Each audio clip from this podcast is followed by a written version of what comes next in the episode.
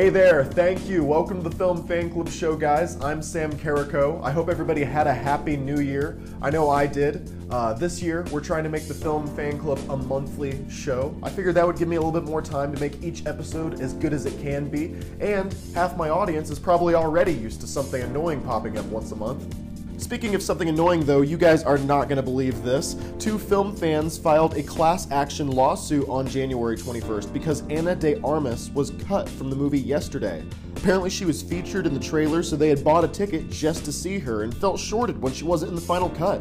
Look, I get being disappointed when Anna de Armas isn't in a movie, but Yesterday still had Lily James. I think that's a fair trade, guys. But what may not be a fair trade, the M and M characters.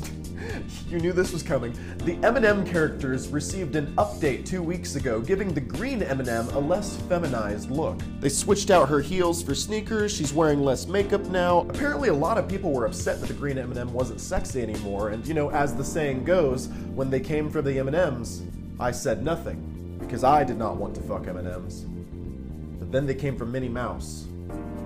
Let's move on.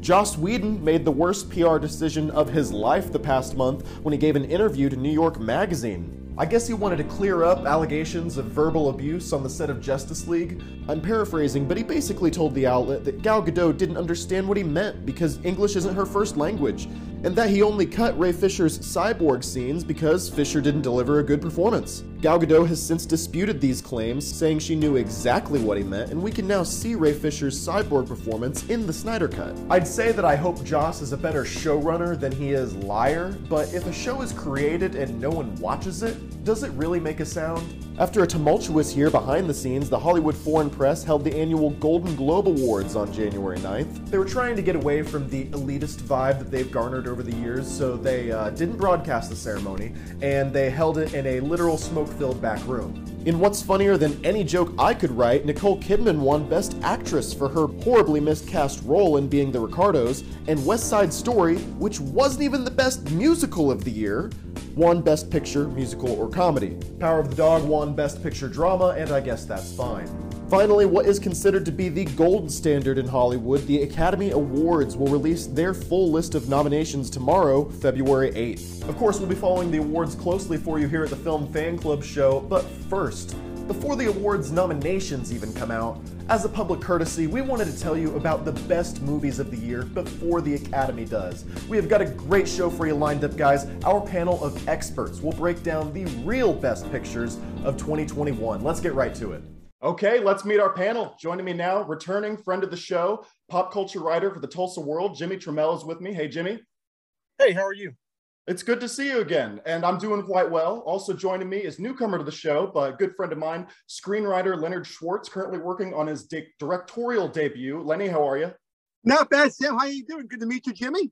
It's great nice to, to have you, you guys uh, both here because, I mean, this is a pretty big topic that we've got at hand. So, Jimmy, you've kind of got first dibs on this. We're talking about the best movies of the year. I wanted to get this video out ahead of the Academy Awards so that way uh, people can watch this. You know, why even bother watching the Oscars ceremony whenever you have our expertise here for you. So kind of, but before we get into, uh, I guess the list per se, but uh, were there, was there anything, any big trends that you noticed, Jimmy, in, in twenty twenty-one in movies, any kind of uh, through lines? It was just good that, that people were able to go to theaters again after not being able to do so for much of twenty twenty, you know, in a lot of these movies, uh, you know, they're available streaming and at the theaters. So you don't know, you know, will theaters really bounce back? And I showed it, uh, what the Spider-Man movie showed is if you put something out there that people can't wait to see in the theater, that they'll go back to theaters. Did you spend a lot of time in the theater or were you mostly streaming this year? I, I saw more streaming than I did in theater movies. I, I maybe saw, uh, you know, four or five in theaters, but most of it was streaming. But like you said, the trend is in a good direction for movie theaters. And I'm going to be talking about that a little bit later in one of my monologues. But okay, so but now we got to get into the list though. You got five that you saw and that you really like. So kind of start with your, start, let's start with the lower end of the spectrum. What's number five for you? Man, I'm, I'm going to say it's a, n- number five is, is a locally produced uh, directed film by John Swab named Ida Red. It's more of an indie film. He just, his next film, Little Dixie, just got picked up to be distributed by Paramount. But John Swab makes films in Tulsa, And Ida Red is a really uh, like hardcore crime uh, action movie with uh, with really good characters, really good performances. Melissa Leo, Josh Hartnett, and some other folks. Um, there, there's a scene in there uh, that Promises, Promises is the song. Naked Eyes is the band.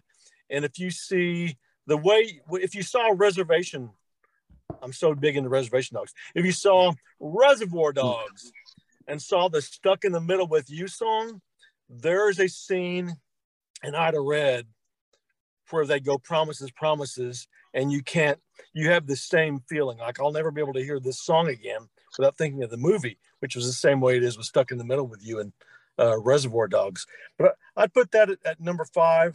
I'm glad that you mentioned in Ida Red, because I yeah. really wanted to see it this year and I just didn't get the chance to. Uh, so I'd be curious, I, is it going to be available for streaming or something anytime soon? I think it should be available for streaming at this point, because it's it's been a little bit since it's been out. I think you can find it now, but I'm not for sure. And like you uh, said, Little Dixie wrapped filming this year and it's been picked right? up by Paramount. Yeah, big deal for John Swab. Congratulations to him, Tulsa filmmaker. Uh, I have a knack for not seeing the Oscar movies. I don't think I've seen an Oscar winner in like thirty years. It's unbelievable. I have a streak going. I used to be a Heisman Trophy voter. I had the same streak going, and I never, I never picked the Heisman winner. So it, it's just my gift in life, I guess. But uh, I saw two of the, of the Oscar-nominated films last year, uh, Minari and uh, Judas and the Black Messiah. Really strong performances in, in Judas and the Black Messiah, mm-hmm. and really like Minari in the fact that I have some bias there. The part of the movie was filmed in Rose, Oklahoma. It's a tiny, tiny town west of Locust Grove before you get to Leeds and Little Kansas.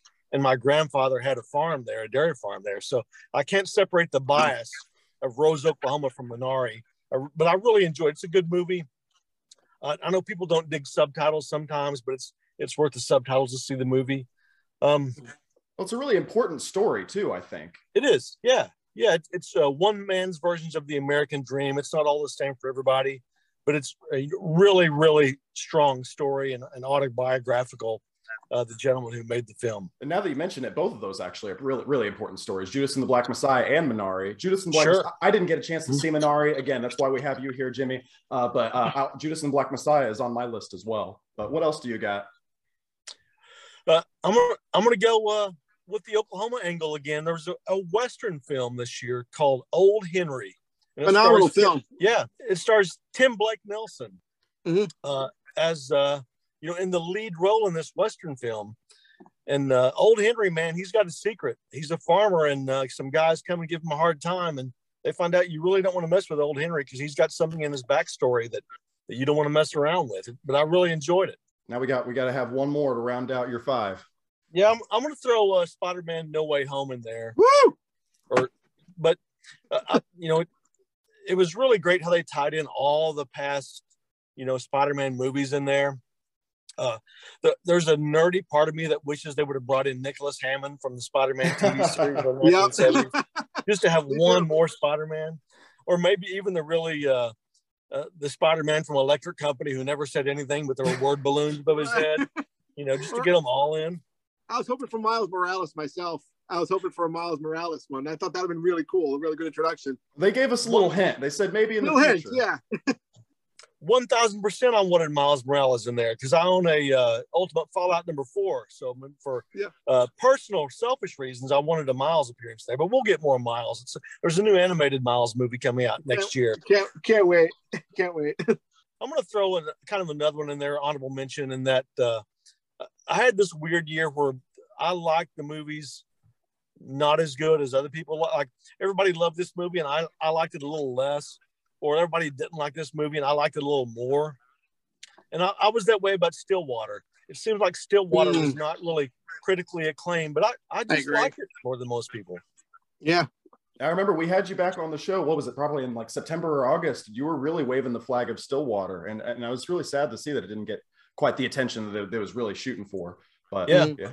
Uh, Jimmie Tramel, thank you so much. That was a great, pretty great list. Do you have, do you want to drop out now, or do you have a couple more minutes? Uh, I can hang on for a couple more minutes. Okay. Well, briefly, uh, is there anything in twenty twenty-two that's got you excited? Oh man, they keep moving. Uh, I'm curious about The Batman. Uh, Me too. You know, Me because too. Uh, you know, the Batman films have been so hit and miss. Love the Tim Burton movie. Uh, didn't dig much of the rest of that franchise. Love the Christian Bale Batman movie. Just thought they kept getting better and better and better. I'm just curious to see what they do with this next incarnation of the of the Batman, and hopefully half the film is not the origin story. Because at this point, I think everyone knows the origin story of Batman. Mm-hmm. Right. Big time. And programming note, I guess we should point out that the next big episode after this one for the Film Fan Club show that we're going to be doing is going to be The Batman. We haven't quite got our guest list figured out for that, but in March, we will be doing an episode of the Film Fan Club show about The Batman. Before we move on with our best pictures, I wanted to throw in some smaller categories. Of course, the Oscars has their categories like Best Editing, Best Musical Score, Best Original Screenplay, and so on. Uh, I wanted to give my own take on these. Without further ado, the award for Best Movie Score goes to The French Dispatch, directed by Wes Anderson and Andre Alexander Desplat. The award for Best Soundtrack in twenty twenty-one goes to Edgar Wright's Last Night in Soho. I was captivated by the score, and I've constantly gone back to it, and of course revisited Baby Driver as well. We're going to talk about this movie more, but for Best Ending, the award for Best Ending goes to Red Rocket. You don't have to see it. Without spoilers, I just want to say this is something that had me on the edge of the seat. And when it ended, oh my gosh, it ended at the perfect second. I wanted to know more, but also I didn't want to know more at the same time, which is exactly what you want from an ending. A perfect story perfectly encapsulated.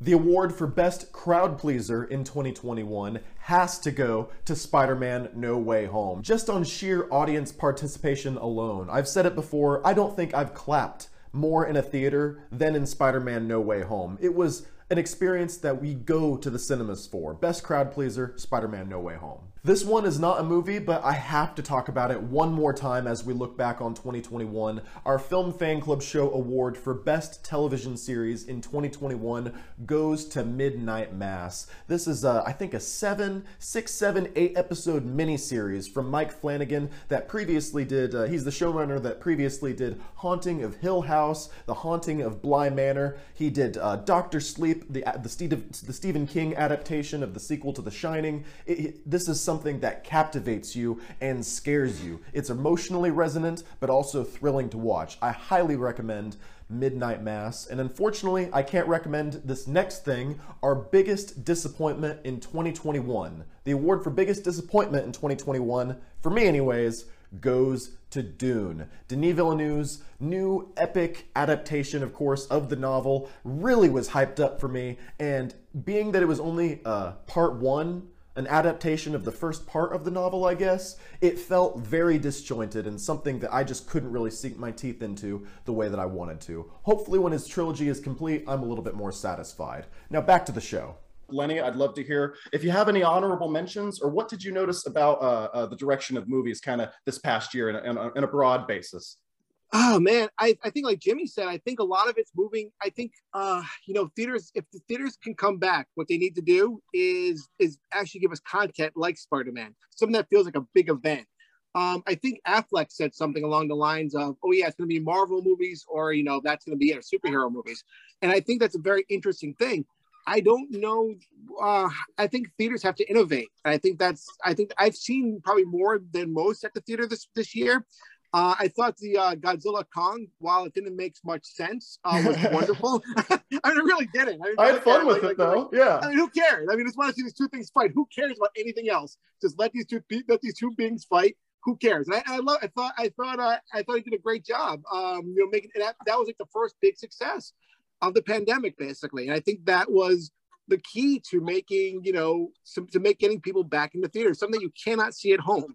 That is what theaters, I think, might actually turn into. Are we going to be seeing, and, I, and I'm making my first film, so I, I I almost shudder to think about this, but, um, you know, I, you know, raising money for it's a challenge because of that, is that, you know, are things going to be going into theaters, and what can we see in theaters? And that is a communal experience. Now we're at a time when you cannot have a communal experience so, as much. You can, but Uh, I think you have to get people to see something that they haven't seen. I think that's what Spider-Man No Way Home did. Uh, Spider-Man is actually one of my one of my top five. I was going to put in the, the list this year. Uh, Spider-Man No Way Home was so perfect in so many ways. Um, it really and, and it really embodies what will get people back to theaters. A good story, some that's fun, some that's family oriented, but you don't not too family oriented. Some that is just a good story and gives fan service, and I think that's huge. Uh, I think the next big film will actually be, uh, if not the Batman, I think will actually be this, the Flash movie coming out. Um, I think the Flash movie will have that that fan service. We'll have Michael Keaton as Batman, has Ben Affleck as Batman. You know, even though those other movies aren't his fault, this is you know this gives him this gives all the Batman in one movie. That's something to really be excited about and not stay home for, and actually say, hey, you know what? I'm going to risk my health to go see a movie, you know, or, you know, or, or just, or just, you know, have the idea to get, get over that fear of saying, well, I could just see it at home seventeen days later. What's the point? You know, um, I do think that we'll see theaters maybe drop off, which is depressing to think about, but I think we'll probably see these multiplexes kind of like, you know, um, dissipate maybe a little bit, maybe a little bit more. Um, but it really depends on what studios put forth and what, what content is going to make us, uh, come, you know, come forward. Uh, yeah. Yeah, I have. I also, you guys have been pointing out some movies that are on my list. I got Judas and the Black Messiah, number five, Spider-Man yep. No Way Home at number nine on my list, even though wow. we're only doing top fives here. Uh, but uh, Spider-Man No Way Home, you guys both put it on your list. It's on my list. Yeah. It's never in a million years going to get nominated for an Academy Award. Oh, Watch. no, no, no. But why, why is that? Well, I think it's sad and it hasn't, because I think the, the problem is, I think for many, many Oscar viewers, there's this both, I mean, many Oscar um, I think if it got nominated, I think the award show would be huge. And I think people would be excited to, to watch it, actually. Oh my God, Spider-Man's going to, you know, you know, Spider-Man got nominated. I can just picture the Oscars being really exciting. And then we can go back to Spider-Man, uh, you know, whatever that, that Broadway show is and watch, you know, people falling from the ceiling. I think it would be an amazing Oscar show. You know, I think we'd all watch it. And the ratings would be through the roof. But I get that cast back to do that uh, with Reeve Carney. But I, I don't know, man. Uh, was it Spider-Man Into the Dark, I think it was? Yeah. They do that on, on the Oscar night. I guarantee you ratings will, will be bigger than the Super Bowl. But I, I think I think that, you know, I think that Hollywood has this idea that that films, you know, in a sense, you know, they have to have this important message to be an Oscar film. But I think this, I think it does have an important message. I think it has everything that makes a good movie. I think it's up there. And it's going to sound terrible, but I think it's, it's cinematically up there with some of the biggest ones that have won in past years. Like, you know, I mean, what is what is won in the past years? Let's see. Um, you know, people. Well, I'm just really thinking Black Panther was nominated. I and I think and I can kind of spoil it, I guess, now because I think people have probably seen the movie, but if not, you know, you know drop off now. Um, I think that. Uh, hang on a second. I'll let them drop off in case I don't know they haven't seen it. Um, spoiler. Uh, Andrew Garfield gives an amazing performance in that movie. Like yeah, he does. Oh, yeah. I think that. I mean, it's it's it's one of the most moving one of the most moving moments I've seen in cinema history in so long, and I think he should be nominated for that. I think he should be nominated for the uh, Tick, Tick, Boom. I think he's great in that. I don't know if you, have you seen Tick, Tick, Boom? I have. It's his performance is really good in it. I would yeah. nominate the movie, but I would nominate no, me neither. Him. Yeah, yeah, I agree. I, I think I think uh, I think the, the filmmaking is very shoddy. Well, it's, um, it's Lin-Manuel's would... first movie, so I'm, I'll give him a little bit of pass. I just won't nominate him. Maybe in the future, but Andrew Garfield. Maybe in the future, yeah. I feel like he, I feel like he has talent as a filmmaker. He could get there, but it was so choppy. It was just like it was like uh, it was a Cliff Notes version of everything. You know, and I'm like, I want to see the emo- I want, but it was. I want to see the emotion of everything. Um, if I was going to nominate uh, five movies for the year, I think Spider-Man would be on there. Um, I think uh, Licorice Pizza number. Actually, I think that would probably be number five. Honestly, um, okay. I think it might. I have Licorice might, Pizza at number seven, so I think really? it's, it is kind of interesting because I do think that's a front runner for yeah. for the best picture, actually. So why? Really, is it not, I think so too. Why is it not your yeah. favorite? Yeah. Well, the reason I say this, I think it's a front runner, but I think that things, will, I think it's more important. Will things, quote unquote, more important will pull forward. I think that if it's going to win uh, in any category. It'll be between it'll be it'll be best screenplay actually. Yeah, yeah, I can um, see that. Best screenplay. I, I and I and I think that's between that and Belfast, which I really like Belfast too. The problem with Belfast, I thought was wonderful. I think uh, Jamie Dornan gives a great performance. Um, you know, I think the whole cast gives a great performance in that film. The problem is, is that I feel like Kenneth Branagh almost got there, and I feel like it was so close to getting there. It's a beautiful film, and it's beautiful and it's wonderfully done. Expert, expert film. He didn't quite get there. And he came so close to getting there that I felt like I was like, ah, I almost got there, you know? Yeah, yeah. Uh, and I, I feel like the reason why I don't think Licorice Pizza will win Best Picture, and it's going to sound terrible, I don't think the main performers are very strong, honestly. I, I think Cooper they were Hoffman, so good. Really, I, see, I, see, I, think, I think Cooper Hoffman has, has a future in there. I think he's great. I think, uh, what's her name, Elena Haim or whatever her name is. Yeah, I think Elena Haim. I can never, I, I, and I said this, I said this when I saw it, I said, I don't think that at any point that he was actually in love with her. And it sounds like, like she was the object of his affection. And maybe I, maybe I was wrong. Maybe I don't feel, maybe some people would feel that way, but maybe, but I felt like she wasn't, she wasn't all there for that performance, all that for that. So yeah, the and reason just, that it's not higher up on my list is also yeah. because I just have a really hard time getting on board with the relationship. Not necessarily, right. I, I think the boy is not, I think he's a fifteen year old boy. So he's like yeah. infatuated with her. The, she, right, right. She is supposed to be in a very different part of her life, and the nuances of that, of what's going on there, and her like, yeah. it wasn't clearly kind of. Me too. That was my problem. Yeah. It's a really well-made film. It is number yeah. seven of the best movies of the year on my list. It's right. way better than a lot of other movies. It's a really right. well-made film. It's just the it, it, it leans so much on the main performances and the the relationship between those two actors. And there's some weird morality stuff that the movie doesn't really care to go into that I kind of wish they would have more, but also yeah. yeah the performances are really really pivotal there. And I think that yeah I kind of right. like what we said with Lin-Manuel direct uh Lin-Manuel's yeah. directing style. I think th yeah. these these two actors are going to be great in the future, just not right, right. yet. They're not there yet, and I felt that really hurt the film very and, and, and some regards. The script is wonderful though. I think I think that I but I do believe that it, it I would say number five for me. Number okay. four I would I would probably put, this might go either way when I say this. Uh, people might get mad and might get really happy. I think Don't Look Up, actually on Netflix, is my number four film. That's so interesting. It, yeah, and so the reason I say that, it's not because I'm actually, I'm not, it's not actually because I'm saying it's for the film. I think there's a lot of great filmmaking in there. I think there's stuff that's really amateur in that film. I also think that it's a very easy film for people to say, it kind of pushes that button, but it does it in such a way that it's almost smug about itself. Oh yeah, and, big time. Yeah, and, it, and it really is. And, and Adam McKay has made better films. Let's be honest, he really. Vice has. is way better. Uh, well, oh, the, yeah. the Big Short is miles better My, than this. Oh, That's I guess why better. I was so let down by it, because yeah, I was, I, I like the movie. I like Leonardo DiCaprio. Me too. And yep. you know, so like, he, and he usually picks his before. I like even the message of the film. Like, I'm not pro climate change or anything. It's right, just right, it, was, it felt very hammy and and choppy. Yeah. Yeah, I felt the same. But, but you like it more than Licorice Pizza, though. I'm interested by that. Yeah, uh, what, well, what, what is everybody they, else well, missing? They could flip on any different day, honestly. Okay, really okay. Uh, the reason I say that, it really is interesting to watch a film peeve so many people off and get so passionate about a film that's on Netflix, fighting online, doing things. I mean, honestly, they could go back and forth. I think the script, it needed some work. I think it could have been a two hour film. It could have caught forty-five minutes of that film easily. Um, and I thought, I actually thought a lot of it was, it, it, it kind of allows people almost in a very, and like I said, very smug as a filmmaker.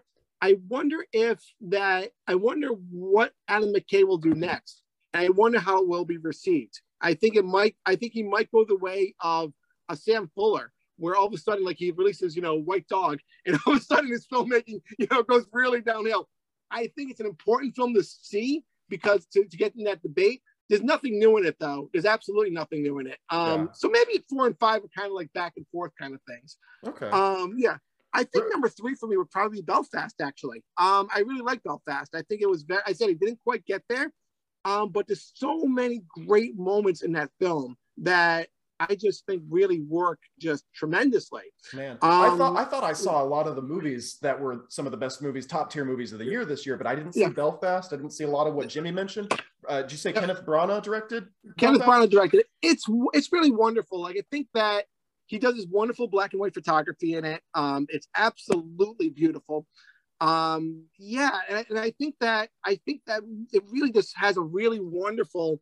Um, There's a really wonderful way about it. It really does. And it's just really like, you know, I don't think, I think the script needed that little bit of a kick to get to that next level, though. I think like he was almost guarded about his childhood, because it's about Kenneth Branagh's childhood. So here's my childhood. I'm going to back up a little bit, you know? um, you know, and I felt that, um, I felt that, yeah, I think that at that point I was kind of like, all right, you know, um, yeah, yeah. I, I don't know. I, I felt, I felt like it could have been, you know, some, something that is, that's better, you know, better. And I think that it's almost a shame in some regards that it hasn't, um, you know, yeah, yeah. I just, uh, yeah, so that, that would be my number three. Number two is a tie. Uh, I was going to laugh at um, what is The Power of the Dog, uh, James Campion film. Oh, I did and, see that, yeah. There's yeah, really great West, performances in that one. Oh, phenomenal performance. I'll tell you why, though, it's only number two. And it's tied with West Side Story for me. Um, so, oh my God! You're okay. I'll I'll let you go on first, but I have a lot to say about West Side Story. Me too. Yeah, yeah, I do too. And I I'll tell you why. Why neither one of them. They're both great films. Spielberg, you cannot top as a filmmaker. Just like I mean, whether or not he hits the mark, he knows how to make a scene work. It's so wonderful to watch a master at work. That being said, though, it's a beautifully made film. Uh, the the lead actor is literally destroyed the entire film. Yeah, for people. He and can't sing. Just, He's not yep. believable in the romance. He yep. is uh, also got a lot of extracurricular problems. Uh, activities. With him, yeah, yeah, yeah. Say. So it, it literally, if you took him out of the equation, he can dance. I can give him that. If sure. you took him out of the equation, and the, the guy who you saw the film where I did, yeah, I saw West Side Story very recently.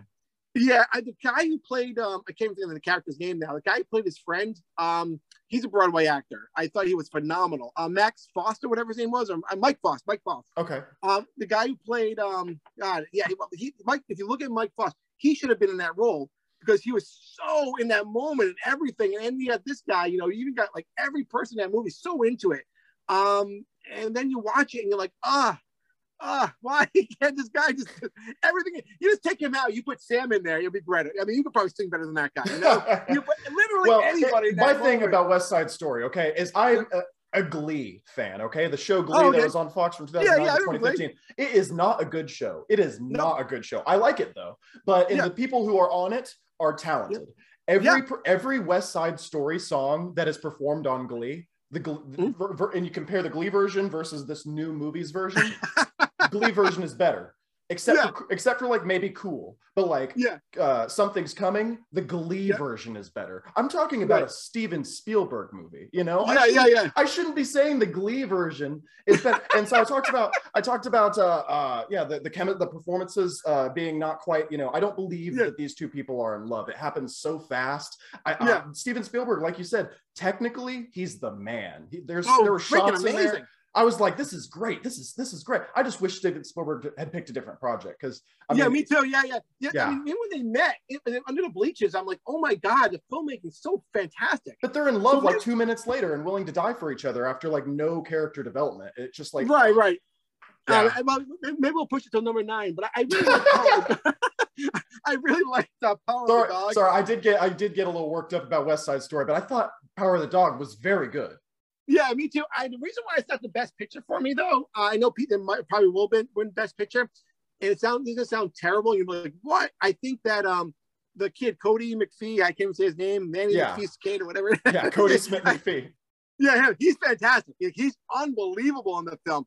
The last shot is one of the best last shots I've seen in a film in a long time.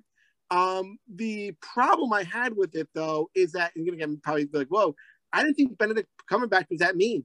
I mean, he was like kind of like an, um, an annoyance at a certain, certain point. People were like, oh my God, he's so mean. I'm like, well, I don't know about that, man. No, yeah, I would have, uh, yeah, he was stern, but like. He was stern, yeah. I'll give him that. Yeah, it was, it was like I liked what the movie was talking about in terms of sexuality and, and like your, oh, yeah, your, the, your repressed nature of what your personality, what happens whenever you repress who you are and things like that. And I was like, that was all very good, but yeah. Um, yeah. Benedict Cumberbatch could have been meaner, I guess, but it, it, it, I, didn't, I didn't walk away from it being that being my. It's just I happened to think there were ten more movies that were better. I'm probably forgetting something, but uh, you know, no, no, no. Uh, yeah, I agree. I actually, my number one, I have to say, and it's gonna be, will actually end up being Spider-Man. Actually, and I, even though I agree with a lot of them, um, the reason I have to say Spider-Man, it actually showed what cinema, what the direction cinema needs to go. Uh, I think it's actually a very soulful film. Like I said, I think that was, you know, I think, you know, I, I, was, I was going back. I'm sure there's something I'm forgetting. I'm filming like, oh, yeah, I forgot about that. Well, I still got to talk about mine. So if I mention one whenever I go through my list, you're welcome yeah, to jump in and, probably, and share your thoughts. There's probably something else. Um, and, and these can kind of change day to day. I will say Don't Look Up is probably going to stay at number four. Licorice Pizza could go into number one depending on the day. And Spider-Man might go back, you know, um, depending on how I feel that day. But I mean, mm-hmm. generally how I feel about the film. I just think Spider-Man just had it. Like, I mean, it really just showed. Um, and there were there were parts of it that were very, um, especially in the beginning, you kind of watched it. Can we get to the point? Can we get to the point? You know, can we just get to that moment? You know, and but but then the moment happens. You're like, oh my god! It's like yeah. you just watch it, and your your heart is like literally like this, like the entire. Like, you're I doing felt like a Looney Tunes character, minutes. yeah. yeah, for the last forty-five, and I, I don't think there's any movie when I've sat in the theater where people applauded applauded three times since probably Avengers, uh, Infinity War, or the um the last one, the Endgame. But this one, people were applauding. They were cheering at the, at, the, at the cinema. At the end, people stood up and they applauded. It was just like something that, like, wow, this is a time. This game, and it gave more than anything. I think movies have a way to inspire us to do those things, you know. And we're constantly Hollywood's constantly trying to push that agenda. Movies can inspire us. You know, I remember the first time we went to the theater and blah, blah, blah, you know, all these things. You see all these ads. You actually, this was actually a movie that actually did it. And yeah. without being like pretentious about it. I love that. I love this, this, the sheer, the sheer awesomeness of just an idea. Just put it, to, just put together was just amazing. So I, I really enjoyed it. Um, I will also give an honorable mention to the fact that I saw Licorice Pizza before it actually opened up anywhere. It was in playing like four theaters, and I saw it in seventy millimeter in New York. And it was oh, that's cool. That's yeah, cool man. as hell. It, that's cool as hell. It was so cool, dude. As I saw it, like, oh my god. I actually saw uh, Inherent Vice in New York too, and I saw um, I saw The Master, and I saw Phantom Thread that way. That's way, and I saw um, The Hateful Eight that way. Yeah. To me, that's another experience to go to the movies, and I think that's what we need to see more of. You know, like how can we get these people to the, to the theater? There's ways, there's ways to do it. We have to figure out what those are. But those are my movies. I did honorable mentions would be Nightmare Alley. I love night. I uh, I love Nightmare Alley. Believe it or not, people hated it, but I loved it. Uh, I loved it. Um, you know, it's crazy. It seems so that, divisive. I've heard great. It's, I read a review, and it's either the be, yeah. one of the best movies of the year, or I read, I read another review, or it's just complete bad. You know, I, yeah, I can never I, tell.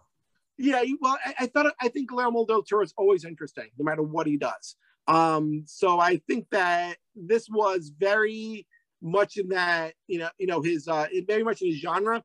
Um, but he's very, yeah, he's, he's just Guillermo del Toro. I think The Shape of Water and, um, Pan's Labyrinth kind of pushed it out, pushed it out. People like, oh, he's an Oscar. But this is the guy who did Mimic, guys. Come on, you know, it's like, you know, he did Hellboy, he did Hellboy and Hellboy two and Blade two. Come on. You know, it's like, yeah, he did Blade two, guys, you know, come on, calm down, you know, it's, you know, don't, don't, uh. Yeah, so I, I liked it, though. And some, and some other ones, too, like performance-wise. I think that uh, Will Smith will win for King Richard. I think this is going to be along those lines. Um, and I think that if I was going to pick the Oscars, what's, what's going to happen, again, Licorice Pizza or Belfast for Best Screenplay, probably Licorice Pizza. Um, I think that uh, Will Smith is a lock, unless Andrew Garfield sneaks up on him. And, um, you know, unless he does, I think it's the only thing that could possibly change. Uh, and I think that, um, I think those are only real locks at this point. Uh, there might be some other ones here and there, but yeah, I, I think that's what we're looking at right now. But what, I want to hear yours. I'm excited to hear yours. I've been okay, talking for a yeah. while. I went ahead and did a ten list. So I'll go through ten yeah. through six really quickly. Uh, number sure. ten, Zack Snyder's Justice League. I loved Woo. what they did with the, the four hour cut of that movie. It was exactly what I wanted it to be. Number nine, Spider-Man No Way Home. Not only is it the best, uh, the, the best superhero movie of the year, it's got heart to it. It's got character development to it. Woo. It's got a, a, a unique personality to it. I loved all that. Uh, number eight, Licorice Pizza. We talked about it at length. It was really good. Has some problems. That's That's why it's not higher on my list, but I think a lot of people will like it more than I did. Number seven, Nomadland. I saw it in twenty twenty-one. I think it was released in twenty twenty-one. It won wow. the Oscar this past year, you know, at the Oscars uh, for Best Picture. Right. So uh, it's just a really good film. Number six, I wish more people would see this one, Last Night in Soho, directed by oh, Edgar Wright. Oh, I loved Wright. it. Unbelievable film. Yeah, oh my gosh. I loved Edgar, director Edgar Wright's style that he brought to yeah. it. I loved Matt Smith in the movie playing a completely despicable character. I loved Anya Taylor-Joy. I expected to be a joy, forgive the pun, but like yeah. I didn't expect uh, Thomasin McKenzie, who was also in The Power of the Dog. Thomasin yeah. McKenzie is the lead here in Last Night in Soho, and she is just great. A lot of people have criticized.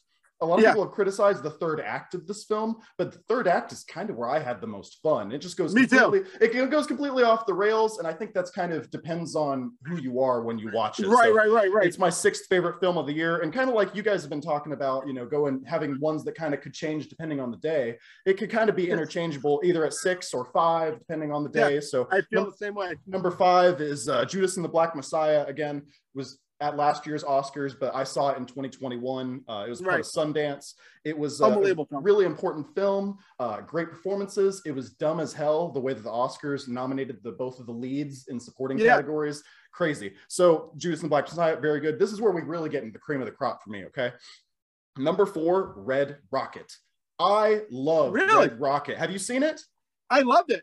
I thought it was so good. Oh my gosh. Talk about playing a good actor, playing a despicable character. Yeah. The guy, the man, the lead in this movie worst guy I've seen probably since Jesse Eisenberg's portrayal of Mark Zuckerberg in The Social Network. Oh, I agree. But I, agree. I love this movie. Course. The way they're able to tell this story, it feels so chaotic. I was getting anxiety watching it. And like, I just watching this guy who's just pure chaos. Like, and like, it's from the director of The Florida Project, which I haven't yep. seen, but it's got, it makes me immediately want to go back and watch that movie. Because, yeah. And that's it, the best thing. He did, he did Tangerine as well. He's a, he's a Sean Baker, very good filmmaker. I, that's probably like number six or seven for me. I liked it, but yeah. It was so, no, I, I loved it. I think it's, all the all film is subjective, so I love seeing yeah. where, where these movies fall on different people's lists. But right, right, me, right, right. Everything hit just so well, whether it be the soundtrack, the style, the directorial, you know, the the, the look of everything, the way that the actors, you know, this there's a, the actress who plays Strawberry was so like likable. I really enjoyed her, and it, right. it, it it has some really problematic aspects of the plot, kind of like Licorice Pizza, meaning like an older person being in a couple with a younger person. Right. The, right, film, right. the film, in my view, does a better, better way, kind of like the movie Joker, saying, okay, these are yeah. bad things happening. You're watching bad things happen. You know, you're not watching a good thing happen. I agree. So it, yep. I just loved it. Thought it was so good. That's number four on my list. Number three on my list is Zola. That was one of the oh, most... Oh, I saw that. Yeah, yeah, yeah, yeah. Oh, I loved it. It was the, good the, film. Yeah, yeah, The yeah. two leads in that one are, are spectacular. And yeah. the, uh, the the guy, it's just, I I, th I encourage everybody to watch the trailer. It's the first one that, the first movie that I've seen anyways, that says based on tweets by... Based on of, tweets, yeah, yeah. Yeah, instead so of based on... So well done. Yeah, yeah, It yeah. was so great good. It's got another, has another great style to it. it, it, it yeah. The way it incorporates... Um, social media and the twenty-first yeah. century is a way that's not not gimmicky at all. It yeah. kind of feels, and it may appear dated in the future. I thought about like, will this appear really dated in the future? And I think, yes, I it will, like, but that's a good yeah. that part of the charm.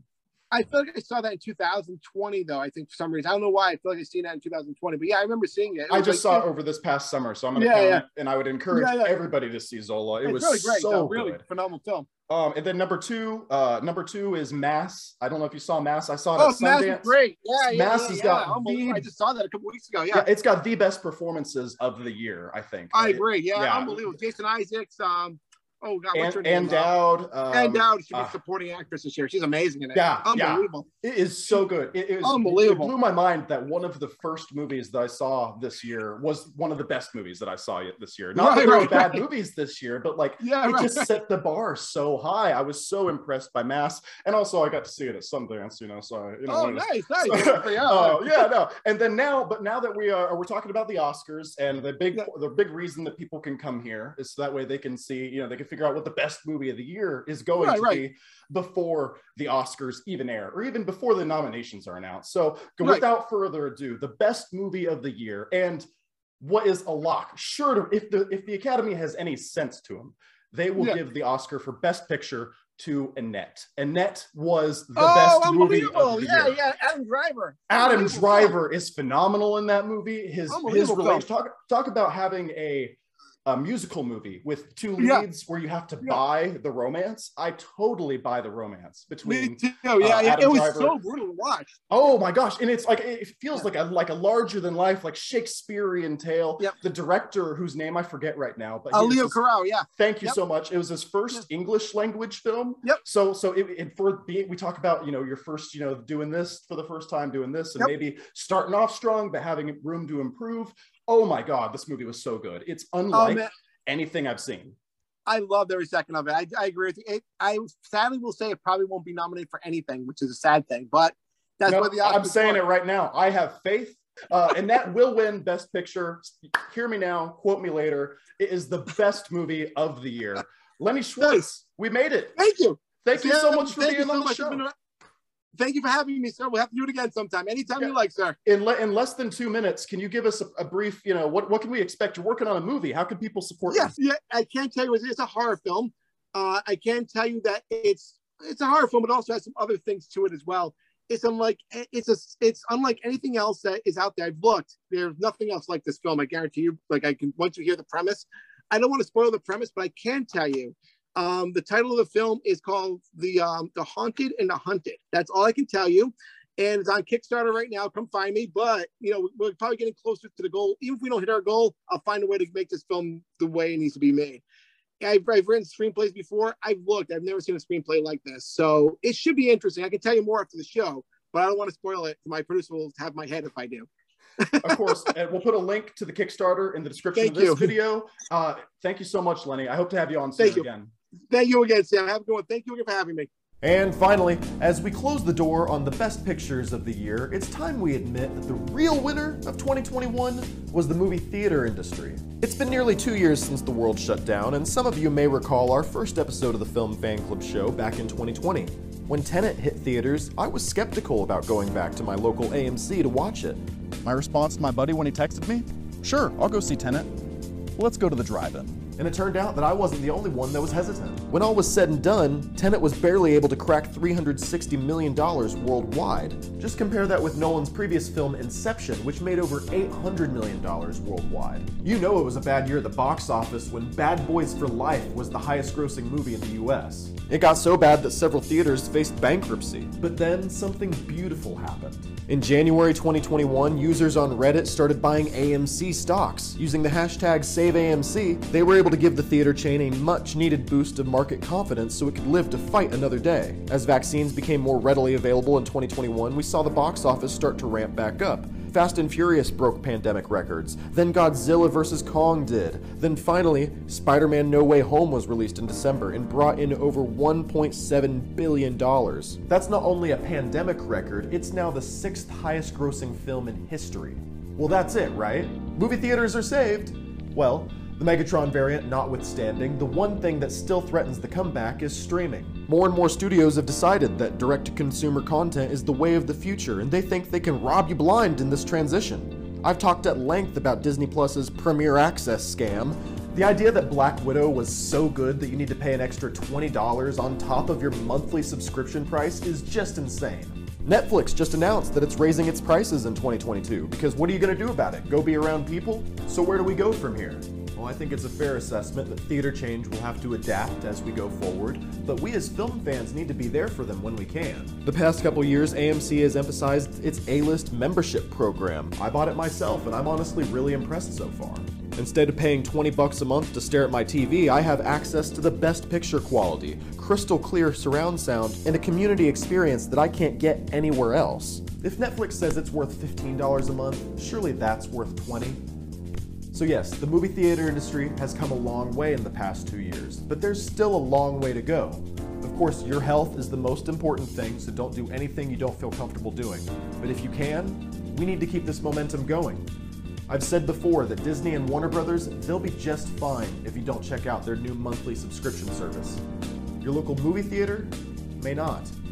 Okay, that's our show. I've been Sam Carrico. I'd like to send a special thank you to John Leon for additional writing on these monologues, Lenny Schwartz, Jimmie Tramel for joining me this week, and to you, our viewers. Thanks so much for checking this video out, guys, and I'll see you in the next one.